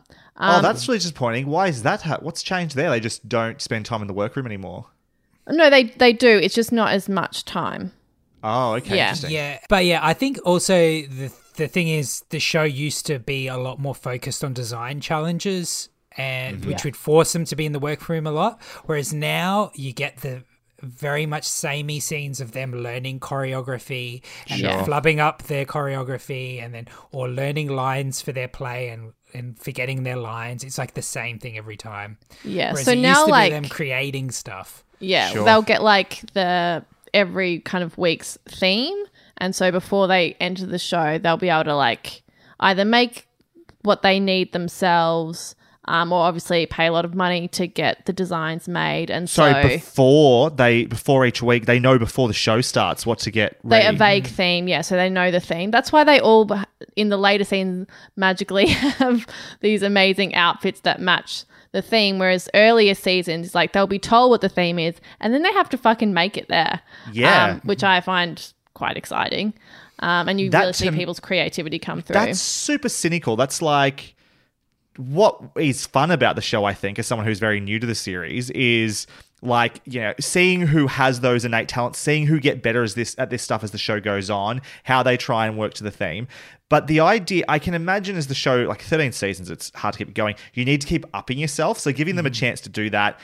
But it also seems like part of what the show was about was like this person's great with the comedy side of things. This person is great at like with dance or with performance, whatever it is. This person doesn't have those attributes, but has amazing design and can re- like can sew and stitch and like really brings it to the category stuff every week. If everyone's just buying or doing that work beforehand, that's kind of I don't. I like mean, you still do see it a little bit. Like there will always be a design challenge. I mean, we had a great one this year. Um, there's an incredible outfit that was it Lala remade with tiny bags. the worst outfit that's ever been seen on the runway. It was- it's just a corset where she glued a couple of paper bags to it, These tiny paper bags. It's so good. and they're like falling off as she's walking the runway. Oh, that's amazing. Yeah. Um, so we still do get those moments, but yeah, just just fewer. Um, Yeah, it's it's like one per season now, whereas it used to be a lot Wow. more. Yeah. Mm. But what like I really did love about this season, um, 'cause I think like earlier seasons they they feel rougher and there is a real kind of political undercurrent just simply because of the time that they're created in. Obviously, it's before gay marriage is legal and all that stuff. And I think in the in the later seasons, as the Black Lives Matter movement is you know gaining momentum and really important to I think all of the queens, or most, if not all of the queens, but particularly uh, the queens of color and the black queens, that that has that political undercurrent, or it's I think at the forefront at the moment, and that's kind of re-energized it. It's kind of like, well, that is what drag is about. It's about political movements. It's about expression um, through costume and gender play. That yeah, puts your politics right there in front of people. So the fact that that is now a part of it again. It feels less sanitized. Yeah, no, I I actually ended up really enjoying the season. Mm-hmm. It's good to hear that it can do that. It still bring that after 13 seasons because I mm. can. Again, I'm watching a smattering of seasons here and there, and they they do feel a bit different at different stages of the show. Um, probably five and nine, I really enjoyed in terms of I think the show was really polished at that point, but mm. also the selection of queens is really good. The thing that I, I don't know how much this is people feel the same way. I really just enjoy RuPaul as a host. I think hmm. and like has an incredibly tough job of having to be the host, having to be the interviewee that goes and does things and having to be the top judge hmm. and does all of those really well. Like I, am not that familiar with RuPaul before this and hmm. I think he's amazing in this show. Like I, I wonder if he's kept it up for 13 seasons. Yeah, I mean, like he's still like in the finale of uh, season thirteen, did a full blown musical number in the last episode. Seriously? Like, Oh, that's so yeah, cool. So he's still got it. Like for someone good. that's in their sixties, doing Yeah. well. Amazing. Um, so what did we all think of the uh, Australian first episode? I was so impressed and relieved. Okay. Yeah, Yeah. I think I I was worried that so often when we have an American reality show that is brought to Australia, I don't know, it feels really kind of safe and loses like that mean edge that I think Americans bring to a reality TV show. I think it helps that we've got a bunch of scary drag queens. So the meanness is already there, which is Sure. fabulous. Um, I remember watching the preview and being like, it looks so cheap, it looks so terrible. And while I don't think it has quite the production values that obviously the American one has, I think all the dynamics were there that you need in Yeah. this show between each characters. I love the dynamic of people who work together being on this Yeah. season. I think immediately we've got okay relationships built. I'm mm-hmm. very interested to see how all of that plays out. While the I think level of costume or fashion isn't there. I think that's simply like financial. And I don't mind that. Like I love, like I said, early seasons of the US RuPaul because I liked seeing kind of, you know, queens who didn't have a shit ton of money but like brought their creativity in how to bring a look forward. Yeah, no, I I was actually really surprised how much I was fully into it. Yeah, I thought there was a lot of. Um, there was actually quite a few looks I liked in that first episode, and uh, a lot more um, risque as well. Like it was a nude challenge. The new and challenge we- was full on. Like I was Yeah, like, I haven't seen any of that so far in my viewings. Yeah, like the I don't think the US RuPaul would have shown like a fake vagina in that detail. Like, and I, I and I know like in in previous seasons of um the US RuPaul, like I think it was um I can't remember which the queen it was, but one of them wanted to dress up like a giant tampon. That's right. It was Man- Manila, I think. yeah, and they wouldn't Yeah. let her. So Oh, really? I think wow. I think they're a bit looser in the Australian version, like because it's airing on Stan. Like, who gives a fuck on Stan? And in America, Mm. it's only on a streaming service. So I think they can just get, they can get away with whatever they want.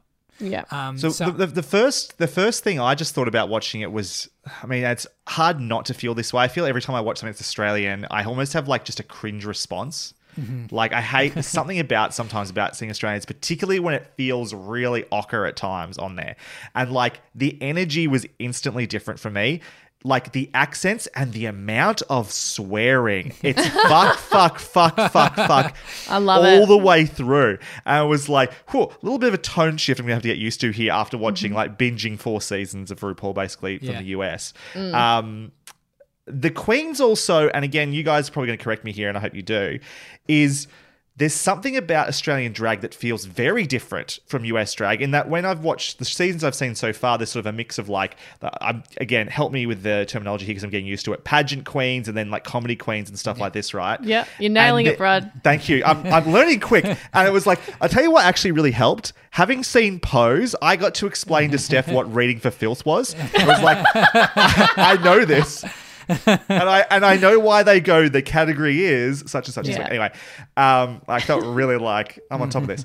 Uh, but like the when they all introduce yourself, uh, themselves at the start of episode one, the the word I came to, and I don't mean this in an offensive way, was like almost clownish. The ca- the the size of the characters. I'd never seen those like inflatable like head pieces really before used mm-hmm. especially as like the way they introduce themselves as queens. Normally i feel like they're going more for fishy again a term i'm learning mm. um, when they first introduce themselves rather than this is my like character. This is my my caricature that i'm going for. Like art mm. simone is such a huge personality and the way she presents herself at the very beginning and yeah i just thought it was i was like this is I wonder how different the drag scene is in Australia compared to the US and if how much that's going to be represented in this show.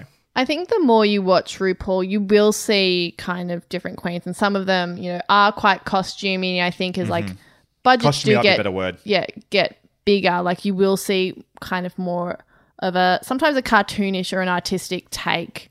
Um, with like big graphics and that type of like that does exist. Um, particularly when we get uh I kind of like Asian queens in later seasons of RuPaul and that type of thing, like homages to anime and that type of stuff. Sure, so you will cool. see that. But I think um and I don't have all the facts. I've got a vague memory of there's um an Australian queen who has like this hard plastic hair that you see Yeah. in like Priscilla and Yeah. stuff. And so like that originates, I believe, from Sydney drag queens. Right. So like that is like kind of an homage to that type of look. But when you say like, you know, you have a cringe factor with, you know, seeing Australians um, in that context and the amount of fucks and stuff. What I really enjoy is like, particularly Sydney queens, they just sound exactly like Priscilla to me. And so that's, I just have like this fondness of like, it's just their tone of voice that's How- like specific to them. How long until we have a Priscilla task? uh, next episode. Like, Yeah, that's it's not, right. no, Yeah. it's Yeah. not Yeah. next Coming. episode. Next Real episode's quick. Snatch Game, which Yeah. I'm really looking forward to. I A- think there could be some. I'm expecting a Pauline Hanson. I'm expecting uh, Jacinda Ardern. I'm expecting like a lot of like some really cool choices there potentially for the Snatch Ru- game. rumors from production is that it's the worst snatch game in RuPaul's history. Really? Yeah. Is there a heard. reason Seen some why? bad ones already. I don't know specifics, but that's people from the set have leaked out that it's a really bad one. Oh, I have wondered if the Australasian sense of humor will translate well because we're fucking Sure. mean. Well, it, Um, it's funny you say that because I, I don't know. Did you either of you guys watch the new Mortal Kombat movie that just That's came in out? that's in my uh what I've been watching. Some of you No, talked I about that a haven't. bit. I yeah, but uh, uh, no spoilers for that. But it's like there's a char- a very Australian character Yes, in that that yes. swears constantly, and in the cinema I watched it with. He went over so well, like the whole crowd was in hysterics. Yeah. And then I was reading reviews from the US calling the film humorless. Right. Okay. Well, aside from that character, they are correct. Yeah. He is the only source of comedy in the entire film. but he's in a lot of the fucking movie. But he, but they also lean so heavily. We'll talk about that when we get to He's it. He's in a lot of the to that. fucking movie, mate. That's- Yeah. All right, mate. That's basically it. We'll, we'll talk about that a bit. Um, uh, what did you guys think of Rhys Nicholson as one of the judges? I think he's a lot funnier than Ross Mathews or Carson Kressley. I, I like him. him. I do. I just wish he wouldn't look at Ru every time he says something he thinks is funny for his approval. Oh, they all do that though. Even on the I American haven't- one. I, I, I may haven't noticed that as much. I I usually I don't again. I felt like they're usually looking forward and saying it. Maybe it's an editing thing. I kept thinking like every time Rhys said something funny, he looked to Ru like, "Am I making you laugh?" Um, but I actually was surprised how much I liked him as well. Yeah, And I mean, it's the first episode. Maybe he'll get more natural and more confident. But I, th- but I Possibly. thought he did a really fucking good job. Yeah. yeah, I agree. What about a? They're only getting thirty thousand dollars as a prize. I think on standard on U- RuPaul now is UK a hundred thousand. UK got a dress. They didn't even get money. They got a cool web series. What? yeah, and instead of 'Cause prizes, they're on the they BBC. badges. They, little, They got can't little get badges. money. Hmm. Okay, that makes me feel a lot better about that. I just hope that they're getting thirty thousand US dollars and Australian dollars because that all They'll get Australian dollars. It's gonna be That's yeah. that's a shame. Also, what's the feeling on Ru is suggesting that he's not going to be in drag barely Oh, he- at all this season? But then the preview for next episode, you was. That's what I couldn't figure out. They had this thing about I'm not going to be in drag this season. I was like, okay, they're setting this up. There could be a lot of reasons for it. Maybe it's a time thing. Maybe it's a production thing. Hmm. I just whatever. And then the preview showed him in drag in the next one. I just couldn't figure it assumed. Raven couldn't get a flight out. Who does his makeup? Yeah, right. Couldn't get a probably a flight out in Wait, time for the first. Raven episode. is in the the queen that's in Yes. the season I'm watching at the moment. Ra- Raven does. Oh, really? Interesting. Yeah. Cool. Oh, I didn't know that. I'll tell Um, Steph that. Uh, the other excited. weird, the other weird thing watching the show. Um, so the prize in the first episode for winning the first episode was three thousand dollars, and it was given by Mary's Poppin, which is the one gay nightclub in Adelaide. And it was just, it was just so weird hearing RuPaul say the name of our one gay club. So yeah, it was a Amazing. weird disconnect. I can't wait for Circuit to sponsor the next episode. That's the gay club I go to in Melbourne or did. Yeah. I feel I feel so good I was able to participate in this conversation. Like, Me glad I'm finally in. I'm glad I'm finally in. All right. Oh, thank you so much, boys, for that gorgeous RuPaul chat. I really needed that. Um, I have also been watching one reality TV show, and I also have a, a preview for a new one coming out. So, the reality show I've been watching is The Circle on Netflix. So, I had previously watched season one when it came out, I believe last year. Um, I think it was around the beginnings of pandemic time, classic memories.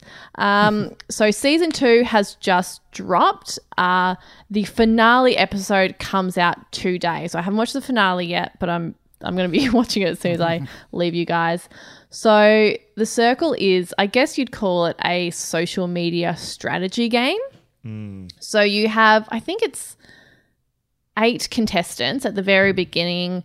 They each move into an individual apartment, and the only way they can have contact with one another is through a social media site called The Circle. Brod's Can raised his say- hand. yes, Brod. Well, well, I just want to point out, like, I, we watched the Circle season one, Mm-hmm. and like that concept seemed a lot more novel before a pandemic forced us all inside to only interact on social media. Basically, it's no longer all that interesting. No, go on.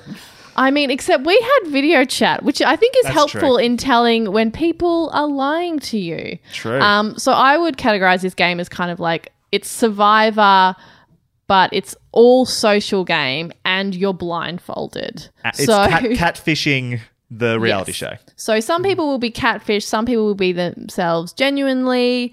You obviously can have group chats or solo chats with people. You don't know, you can have an alliance with someone. You have no idea who else they're hanging out with or what's going on behind the scenes.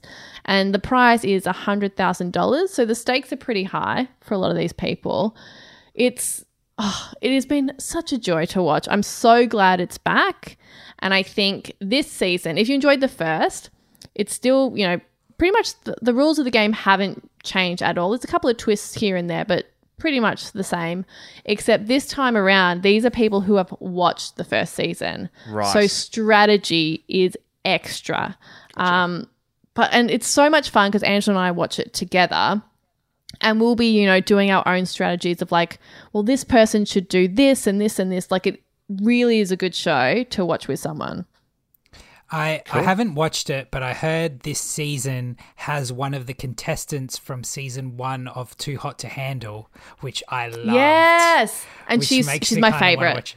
Yeah, she was well she's fantastic. i've got two that show. favorites she's yeah she's one of the, she's so entertaining to watch Yeah. and what i really enjoy about this show is you start watching it and you're like these people are fucking insufferable. Um, but the more that you watch it you really get to know these people because they're just talking to themselves the entire time. You get really attached to people particularly you know if they've got an engaging you know home story um, and they might be catfishing. So there are reasons to be lying.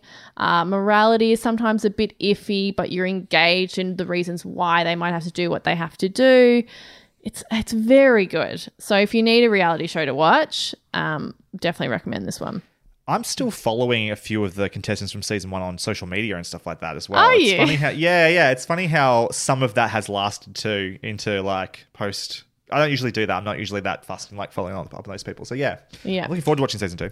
Yeah, nice. Well, uh, yeah, I definitely recommend. Okay, so the next thing I want to talk about is it hasn't come out yet. Filming hasn't even finished yet. But it is something that I and many fans like me have been dreaming of for years and years. It is Real Housewives All Stars has begun filming. and it's something that you like, oh, wouldn't that be amazing? But also, how? How would they manage this?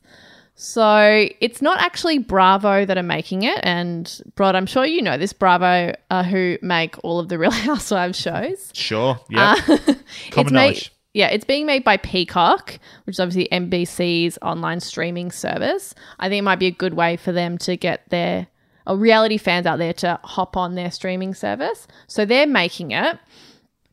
And all of the Real Housewives, which obviously I follow on Instagram, as well as a bunch of like different podcasts and people on Instagram that I just only talk about Bravo, they're all releasing a bunch of promo photos and videos. And it's very exciting. So we have a few ladies. We've got from Atlanta, we have Cynthia Bailey and Kenya Moore. Now, would I have chosen Cynthia Bailey? She's not the most exciting housewife, but that's okay. She might bring some balance because the rest are fucking psychos. All right, and we have from New Jersey, we have Teresa Giudice or Giudice, depending on what season you're watching, um, and her sister-in-law Melissa Gorga.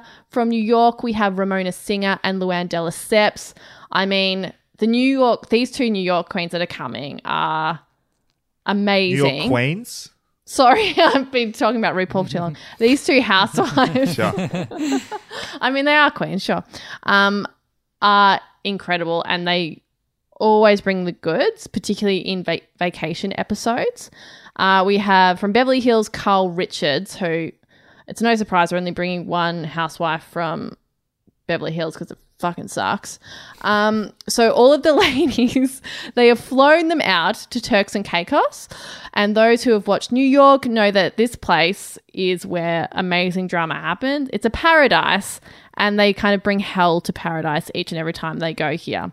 So they're going on vacation together. They're all living under one roof being filmed. There's already lots of gossip out there that there's been a fight between Teresa and Ramona, which sounds fascinating to me because these two women having a conversation just is it blows my mind. Both are terrifying narcissists and each of them have a tenuous grasp on the English language. So it's just going to be insane. It's kind of like oh, I don't know if two let's say Lizzie McGuire having a conversation with Thanos. Like it just like those two things don't I exist in the same world, but here Hilary they Duff do. is going to make it into the MCU one day.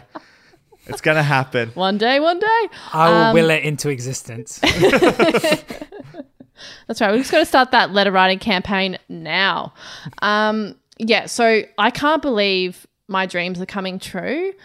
I don't know where it's going to be airing in Australia. I would assume Hayu, but if it's Peacock, I don't know. It might be binge because they sometimes get NBC stuff. Have to wait and see. Um, but let's be honest, I won't wait. I'm gonna as soon as it starts airing, I'll be watching it no matter what.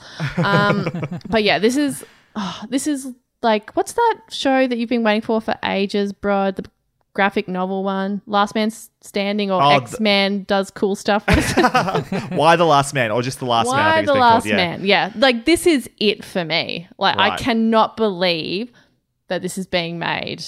I'm I'm about to jizz in my pants. Anyway, The, that's the difference between the Real Housewives All Stars and Y: The Last Man is that you've got a fairly good idea of what that's going to look like. Mm-hmm, the problem with La- with the Last Man is like I've been wanting that to be a TV show forever because I think it could be a good TV show. Mm-hmm. There is no promise that's true. Zero. In fact, I remember probably going to be shit. I remember reading Y: The Last Man and being like, this has to be made into a movie. And like now in the intervening years, I'm like, there've been so many similar type shows Yeah. that I really can't be fucked anymore. Yeah. I'm, I'm kind of getting to that stage myself, actually. I've just been hurt too many times. I actually remember Mm. reading this original, there was a script for a movie originally. Um, and I, that w- leaked online somehow, and I read that, and it wasn't all that flash. I was like, just scrap the movie. It's not happening. That didn't happen. Then the TV show.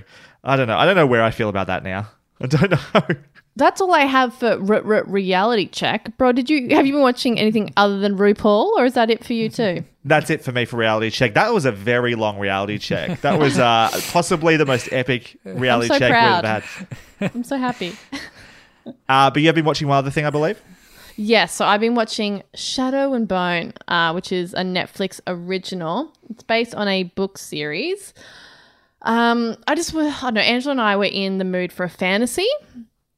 So, like, you know what? Let's pop this on. And the trailer looks really good. So I hopped online, checked out the reviews, which were, I'm going to say, middling at best. Um, but I was like, well, let's give it a go. You know, it's it's aimed at teens, and sometimes they get harsher reviews than other shows. So I might actually really enjoy it. You know, female protagonists love all that shit. So popped it on. Um, and I was watching it, and it's got so much potential, right? Like, there's so much lore there. The concept is really cool.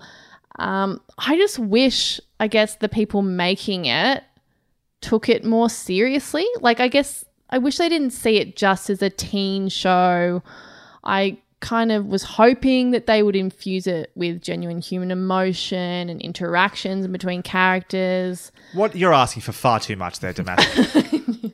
You're right. I'm sorry. Expectations are way too high. Yeah. Genuine human interactions and emotions. God, I'm I've sorry. Seen, such an elitist.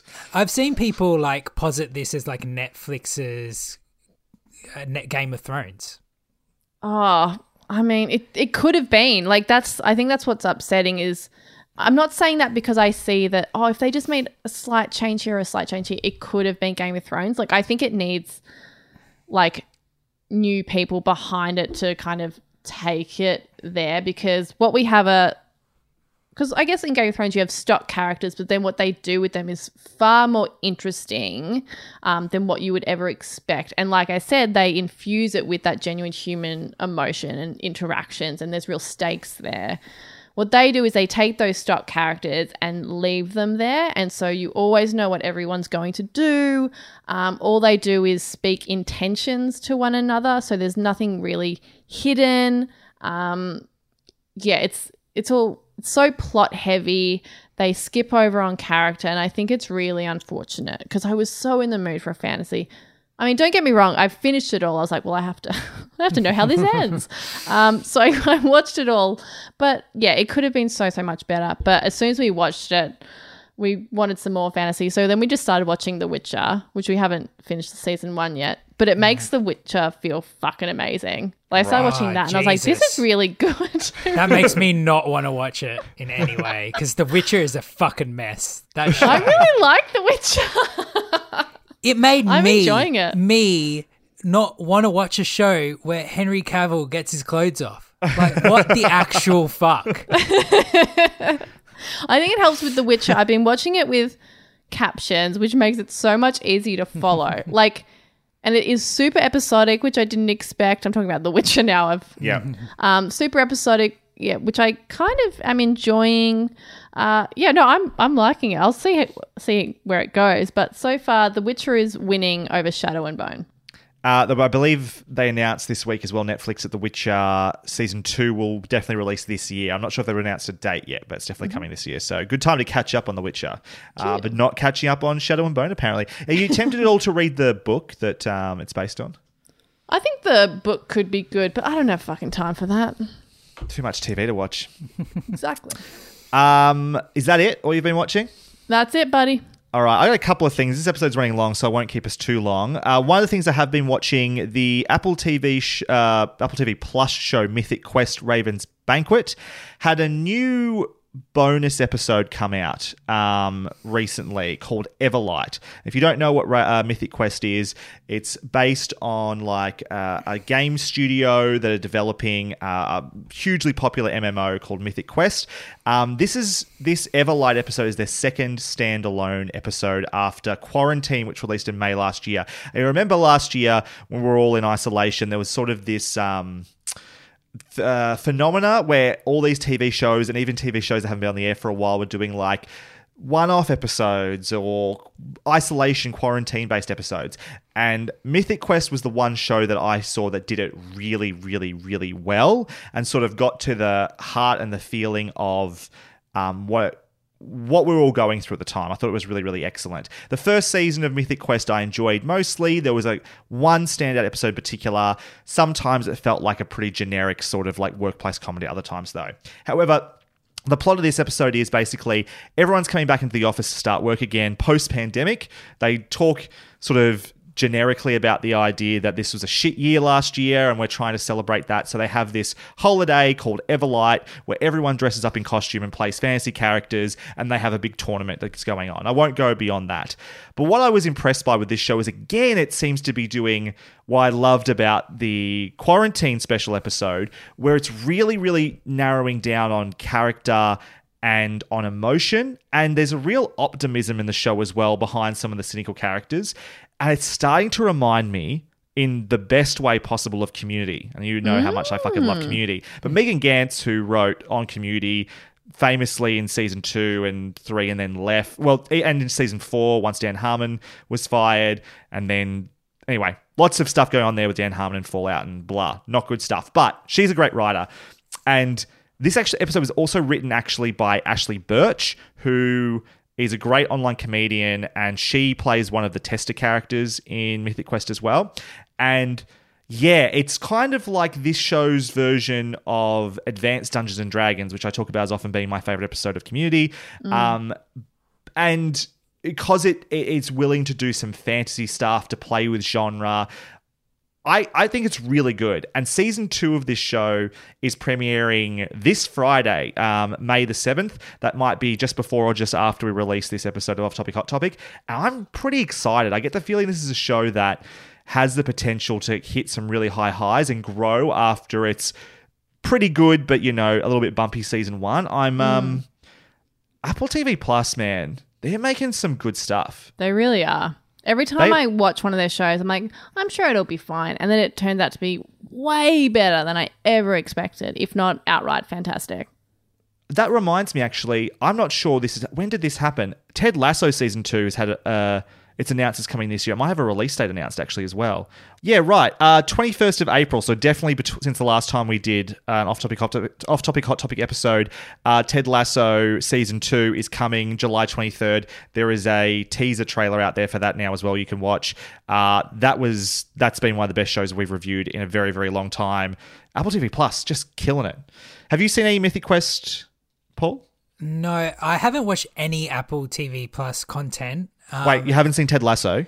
No, and the the problem with Apple TV Plus is that the way that I have my setup of my TV and like everything, I need it to either have Chromecast support or a PS4 app. If it doesn't Ah, have right. either of those things, then I literally can't have access to it. So, Apple TV Plus has that huge barrier that I can't. Li- I literally can't get it to my TV. That sucks. Uh, I'm really sad for you because you're missing like I, Ted I Lasso really alone. Do. I really do want to watch Ted Lasso. I might have to uh, be dodgy. I think, I think it's worth it. I think Ted Lasso would be happy with that. He would believe. um, so yes, Mythic Quest, Raven's Banquet, uh, season two premieres Friday, May seventh on Apple TV Plus. I also saw, as we mentioned earlier, the new Mortal Kombat movie. So this is based on the long-running video game series. Uh, there's already been two Mortal Kombat films. Uh, the original Mortal Kombat in 1995, which is a bit of a cult classic for being fucking terrible, but also kind of campy great. For a long, a lot of people could still consider that to be the best video game movie there is, just because it is so much fun. And then Mortal Kombat Annihilation, I think it is, was the sequel, which is awful. And has some parts of it that are so bad that make it funny, and also just so bad it's bad. Unfortunately, really can't watch this. This is a reboot of that series. Um, brings one of the things that the original Mortal Kombat, which I quite like, didn't have was really good action or choreography or violence, which Mortal Kombat is sort of known for being super gory and, and very, very violent. That's something that definitely Mortal Kombat 2021 has increased violence, better action, more blood, and occasionally shocking jaw, uh, gore. I will say, though, I don't think it was filmed or edited that well. Um, while the choreography might be good, it's hard to tell amongst all the quick cut editing. Um, that really frustrated me. And otherwise, except for the gore, I thought it was frankly boring and very, very bland and just some awful, awful writing. The reason that Josh Lawson's Kano, which is who we were talking about earlier, stands out in this film is that he's the only one who's having any fucking fun in this movie. And mm. by far and away is having the most fun. He is chewing the scenery with his ridiculous, over the top ochre Australian Kano. All these fuck yeahs and you beauties and all that sort of stuff the whole way through, but doing a really good job of it. He's genuinely entertaining. And everyone else around him may as well be fucking cardboard. And the plot doesn't help because it's su- it's super like lore heavy. Some people have talked about it being like prequelitis. The one of the major sins of this film is Mortal Kombat is about a fighting tournament. And it's all about trying to stop the tournament from happening. like there are some great fighting tournament films. Like that's it's an excellent conceit for a movie. You work your way through it. You have your highs and your lows. It's like a sports film. We talk about sports film being amazing all the time. And instead, this is all about the bad guys are trying to cheat to win before the tournament even happens. And so the rest of the movie is the characters explaining who they're running from, why, what this Mortal Kombat tournament is, but never going there. And characters just literally talking plot. Like there are multiple scenes of characters looking at images on walls, either, you know, those classic like pinboard, um, string sort of like FBI uh, murder, whatever sort of like conspiracy theory boards talking about what Mortal Kombat is. And then there's another scene later on where characters are looking at murals on a wall and talking about what Mortal Kombat is. And it's like they couldn't think of a better way to discuss this stuff. It's I understand that people are enjoying it because it, it feels more faithful to what the characters look like and their like famous moves and catchphrases and stuff. But beyond beyond that, this movie is f- a fucking slog. Like, how can a Mortal Kombat movie not be having fun apart from one character? I don't understand. That's a I, shame. lo- I loved it. Oh, Paul. Paul. I had so much fun in this movie. I I would say love- that's a real twist, but it never is. It never No, is it never Paul. ever is. I I love the Mortal Kombat franchise. The original '95 movie I've watched a million times. Yeah. I- I like The- that film the too. Theme, the theme music, which thankfully they did bring back in a dubstep In a remix. the terrible remix, though. Just Uh, stick it- to the original. I liked it. I liked it, and um, It misses the best part of it. The like it doesn't get to the, like the, the real meat of that song. It just cuts it out completely. Well, I had a lot of fun. I thought this film knew how goofy it was. Um, I, I, and yes, It was taking Josh itself Lawson, way too seriously. The Josh first seven minutes. In a lot, he's in a lot of this movie. He is, and yes. he is. He's very funny. He's very funny. Um, and like it, the, I thought the visuals are cool. There was like some cool moment, like action moments that I think, like, you know, Sub Zero freezing a guy's blood and then stabbing him with it. Like that's um, that's awesome. Like I love that's what I come to a Mortal Kombat movie for. Someone getting sawed in half by a hat. That's That- what I, that's that what I bit- come to a Mortal Kombat movie for. That was the highlight of the film by a, apart from Josh Lawson by a mile. Like it's the one fatality in the whole thing. I'm like, that was fucking sweet. The problem I have, the reason I think that one stood out though is because it was the one of those things you're talking about that wasn't in the trailer. The mm. trailer has all the catchphrases that people are there for and all the the cool moments. The freezing dagger thing, the blood mm-hmm. freezing the blood, that's in the fucking trailer. All of them are in the trailer basically. And what I always think as well as this is like, I just think we deserve better. Like, as a Mortal Kombat fan to some degree, I know it's not a highbrow thing, right? But those games are having fun with their plot. It's campy, and this should have been campier. Mm-hmm. And if there, I just think too many of the characters were taking it, or the actors were taking it far too seriously and not having fun. The opening 15 minutes is trying to be this serious samurai movie sort of thing. And you know, if you want to do that, fine, but commit to it. Or and that's also the thing as well. If the violence is what you're there for, go and play the games. If that's if that's the only reason you're going to the cinema, yeah, you're going to be satisfied, I guess. But there's all the nothing in between. They spend the majority of this film in this bland underground temple, just doing nothing, training to get their magical abilities that make no sense in why they appear when they appear. Ugh. Just someone do some work, please. On a writing side of it, just do a little bit of work going to this. That's all I want. I think you'll just have like it because it's from South Australia. You're just Yeah. standing up for South Australia. It's filmed in Adelaide. Um, uh, I think we'd be remiss to mention, seeming this is a TV podcast, that one of the best things that have has ever come out of Mortal Kombat is the live action TV series Mortal Kombat Conquest. I don't know if you remember, this used to air on Channel 9. Never heard of it. Used to be David Letterman, Mad TV, and then this at like two o'clock in the morning, and it oh. starred, and it starred oh. Kristanna Kristanna Loken from like the Terminator from Terminator 3 mm-hmm. and I don't know if you either, either of you guys have seen the Roger and Hammerstein's Cinderella with Brandy. Yes, yeah, Yeah. that. the guy that plays the prince, is the main character in this as well. And it was produced by the WWE network, so all the uh, minor characters are played by wrestlers. Sure. Um, and it fully commits. If you love that, the techno theme song, like the entire show is scored to that like pumping techno soundtrack. this already sounds better than the movie I just watched. It is so cheesy and fucking shit and so good. I've got the DVD sets here. um, and um, yeah, it's like the main guy is obviously an Asian American, but his stunt double is a lily white guy. And you can tell every time. Amazing. Um, Amazing. and So sometimes like sometimes the female stunt doubles are played by men and you can tell it's just so good it's just so good so i would highly recommend at least doing a youtube wormhole on mortal kombat conquest I think I'm going to have to. Fuck that sounds yeah. Far more interesting. All right, this episode's going long. I was going to talk about a couple of games I've been playing, but I'll save that for the next time on the Dialogue Options podcast instead. Uh, Paul, thank you for being on the show. What have you got coming up? What's next for Swapcast podcast? Okay, so our last episode was uh, a review of a Mexican body swap called Locos por el Cambio, um, which was a terrible movie, but hopefully an entertaining episode talking about it. Um, I enjoyed it. I'm just about done listening to the episode. It's been good. Uh, good. Um, and the next movie we're going to review is the 2004 Nicole Kidman Lauren Bacall film Birth, uh, about a woman whose husband dies and then comes back as a 10 year old boy.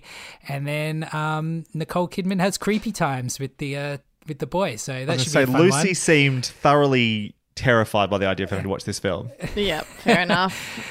So um, yeah, that should be a fun one. Excellent. Where can people find you on social media? Um, just search Swapcast Podcast on pretty much everything. Um, make sure you follow us on Instagram. We uh, recently did an episode on the Shaggy DA. So we did um, dog doubled gangers of all of us and post them on the Instagram, which is quite fun.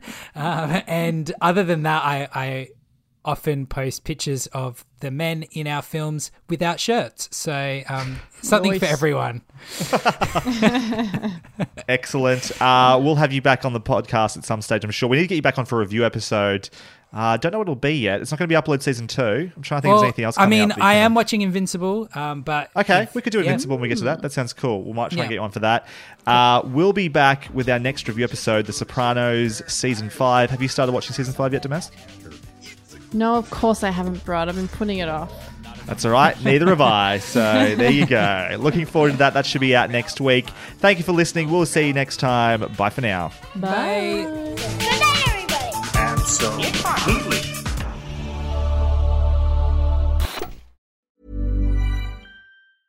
A lot can happen in three years, like a chatbot may be your new best friend. But what won't change? Needing health insurance. United Healthcare Tri Term Medical Plans, underwritten by Golden Rule Insurance Company, offer flexible, budget friendly coverage that lasts nearly three years in some states. Learn more at uh1.com. Planning for your next trip? Elevate your travel style with Quince. Quince has all the jet setting essentials you'll want for your next getaway, like European linen, premium luggage options, buttery soft Italian leather bags, and so much more. And it's all priced at 50 to 80% less than similar brands. Plus, Quince only works with factories that use safe and ethical manufacturing practices. Pack your bags with high-quality essentials you'll be wearing for vacations to come with Quince. Go to quince.com slash trip for free shipping and 365-day returns.